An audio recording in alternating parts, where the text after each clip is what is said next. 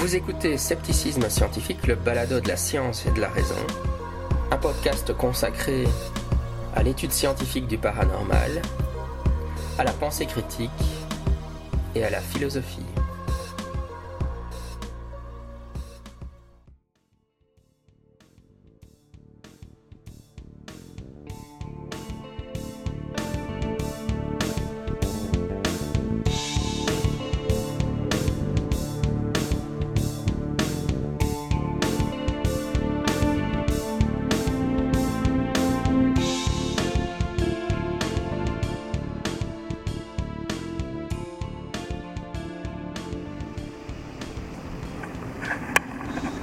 Scientifique, le balado de la science et de la raison. Et aujourd'hui, j'aimerais bien vous parler de la, de la, toxicité dans la communauté sceptique actuelle, particulièrement sur Twitter. Parce que je fais partie d'un... Il y, a deux grands groupes qui s'affrontent sur Twitter, les fans de Mandax et les anti-fans de Mandax. Et ce que je vais vous expliquer dans cette vidéo, c'est que je fais partie d'un troisième groupe en réalité, je fais partie des groupes de ceux qui en ont complètement ras-le-bol de ce conflit stérile sur Twitter et qui s'inquiètent des effets de ce conflit sur la communauté sceptique. Parce que je pense que ce conflit a des effets très clairs sur la communauté sceptique, y compris dans le monde réel. Et ça, c'est pas limité à Twitter, parce qu'on peut toujours me dire, bah oui, moi je ne vais pas sur Twitter, c'est une solution, ou faire comme moi. Euh, euh, je bloque pratiquement tous les sceptiques, comme ça je ne vois pas les conflits, euh, le harcèlement qui se fait dans tous les sens. Euh, et ça m'évite. mais bon, après, malgré tout, parfois les, shitstorms arrivent à déborder mon système de défense sur Twitter. C'est ce qui s'est passé la semaine dernière avec la vidéo de la mal biaisée, qui était une attaque du groupe zététique, qui a déclenché une nouvelle shitstorm tellement importante qu'elle a, dépassé mes, mes niveaux de défense sur Twitter et que j'ai quand même fini par, j'ai fini par entreapercevoir le, la shitstorm.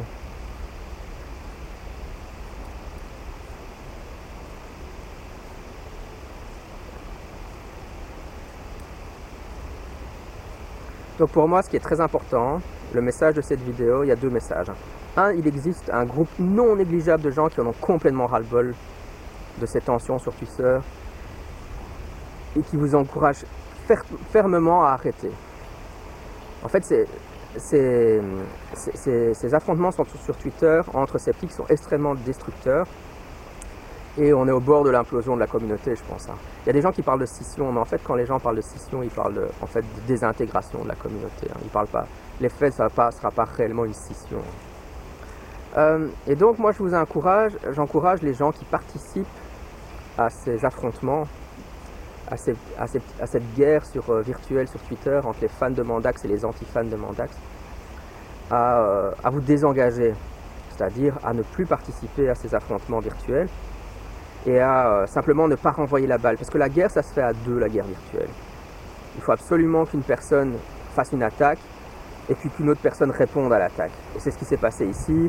On a eu un nouveau round. Hein. Le nouveau round, ça a été évidemment la vidéo de la mal biaisée. Et puis alors euh, la réponse de la bande des, fans de Zététique à cette vidéo. Et euh, c'est le cycle sans fin des affrontements guerriers entre ces deux groupes. Donc moi je vous encourage vivement à arrêter, arrêter de renvoyer la balle parce que en fait je vais, je vais être désolé d'être un peu impoli parce que je suis vraiment énervé. Mais en fait ça fait chier tout le monde dans la communauté. Euh, et je pense qu'il y a vraiment des problèmes d'ego liés à ça aussi. Donc, pourquoi est-ce que je parle d'anti-fans Mandax a créé une communauté de fans, évidemment, autour de la tranche en bière. Et il y a une communauté aussi d'anti-fans qui s'est constituée. C'est quoi une communauté d'anti-fans? Bah, C'est comme pour Les Anneaux de Pouvoir, là, la série Netflix dont j'aime bien parler sur le podcast. Il y a des gens qui regardent la série Netflix, chaque épisode, puis qui, prennent des notes, et puis qui vont sur les groupes de fans et qui disent à quel point la série est nulle à chier, et qu'ils euh, énoncent tous les points qui sont critiquables.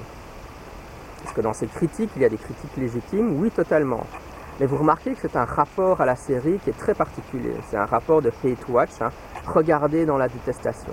Et donc il y a des gens qui aiment bien en fait observer la production de contenu de Mandax, ses vidéos, ses blogs, ses livres, prendre des notes et puis expliquer après sur les réseaux sociaux à quel point c'est de la merde. Euh, et donc ça c'est ce que j'appelle un groupe d'antifans. Et je pense qu'il y a vraiment une relation systémique qui s'est créée entre ces deux groupes qui maintenant adorent s'affronter, ils existent dans l'affrontement euh, de ces deux groupes.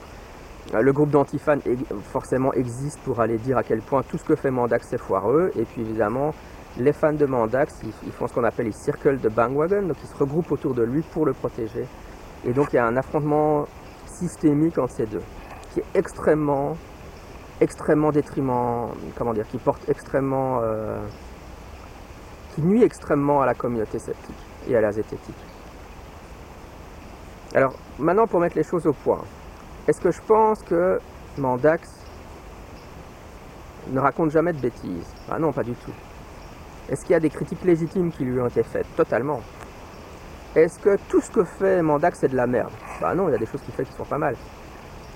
Est-ce que euh, est-ce que euh, écoute les critiques qui lui sont faites? Pas toujours.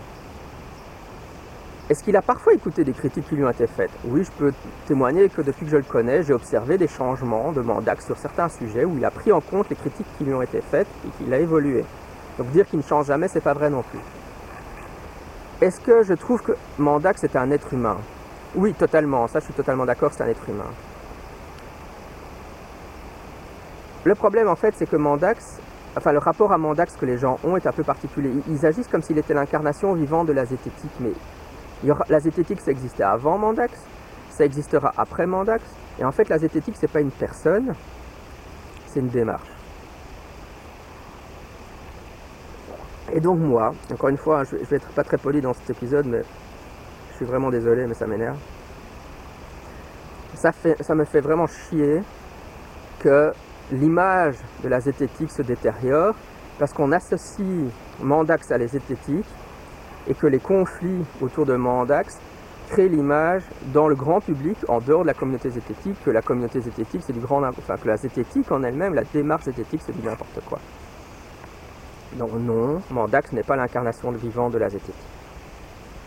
Alors, dans ces groupes, dans les deux groupes, hein, parce que moi je suis en dehors des deux groupes, ils disent qu'il y a du harcèlement, de la diffamation, parfois des troubles de santé mentale liés à, cette guerre interne.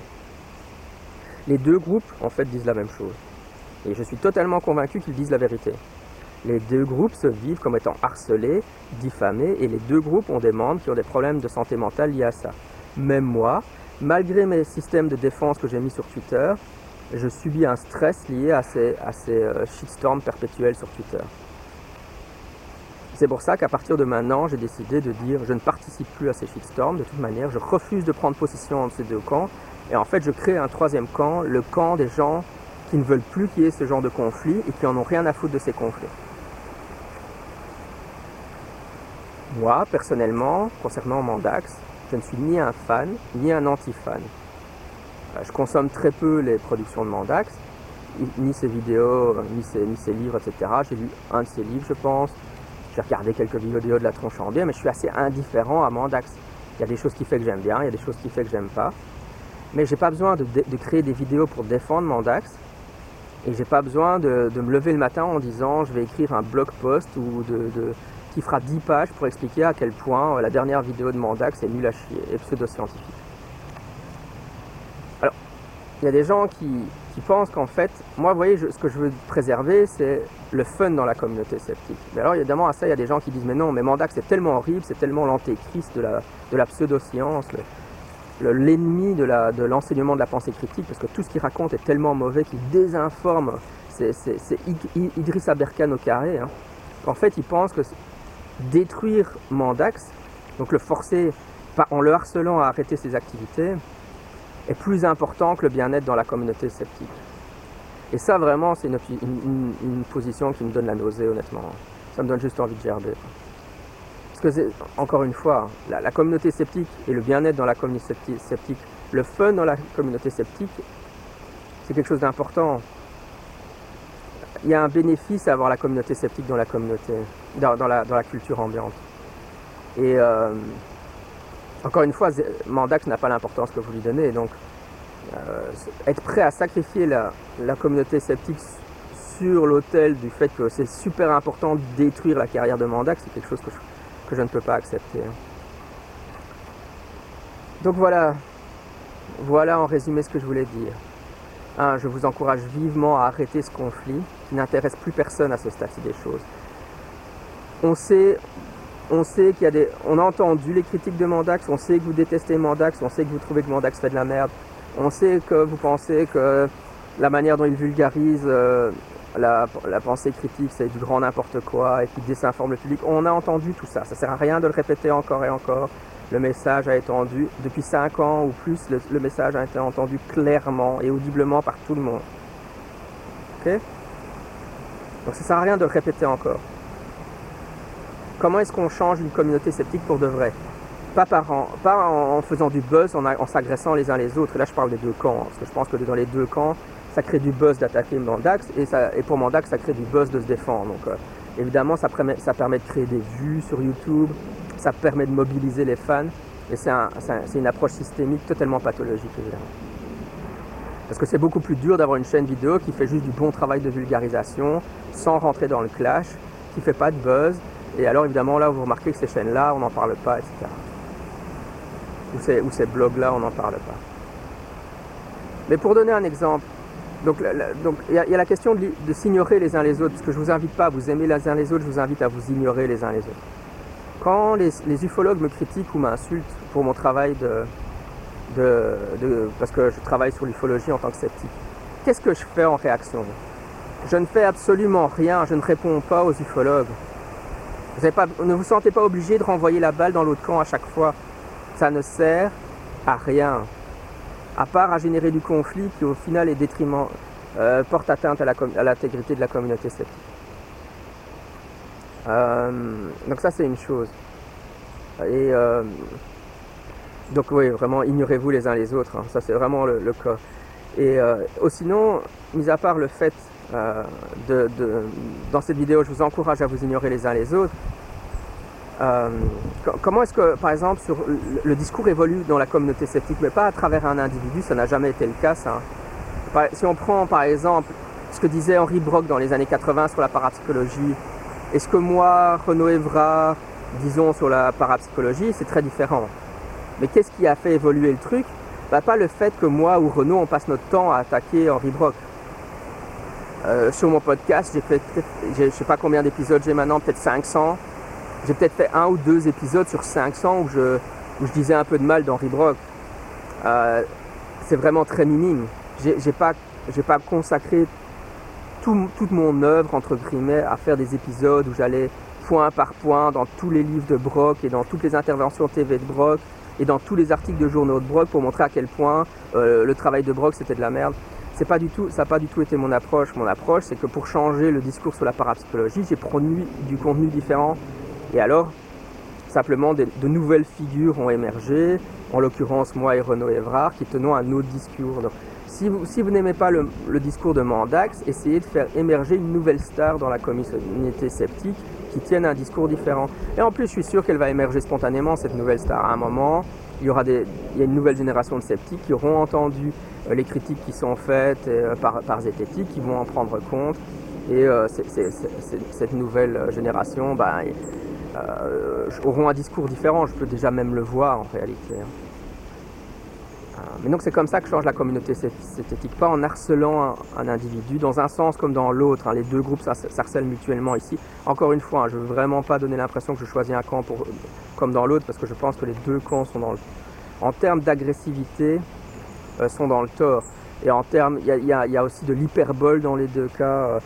Euh, encore une fois, dire que, que, Mandax dit des choses qui ne sont pas correctes, c'est clair. Mais après, est-ce que c'est le fait de vouloir absolument se focaliser sur lui pour détruire sa carrière, c'est complètement disproportionné par rapport au, rôle qu'il a en réalité dans la société. bon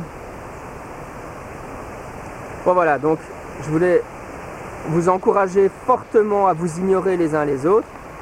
Et comme honnêtement je pense que ce message ne sera pas entendu, parce que je crois encore une fois qu'il y a une telle relation systémique de, haine entre les deux groupes qui s'est instaurée maintenant qu'ils ne sont plus capables de s'arrêter, euh, je pense que c'est très important de, faire, si vous en avez comme moi totalement ras-le-bol de ce conflit, euh, que vous sachiez qu'il existe un troisième groupe le groupe des sceptiques et des zététiciens qui n'en ont rien à foutre du conflit entre zététique et Mandax.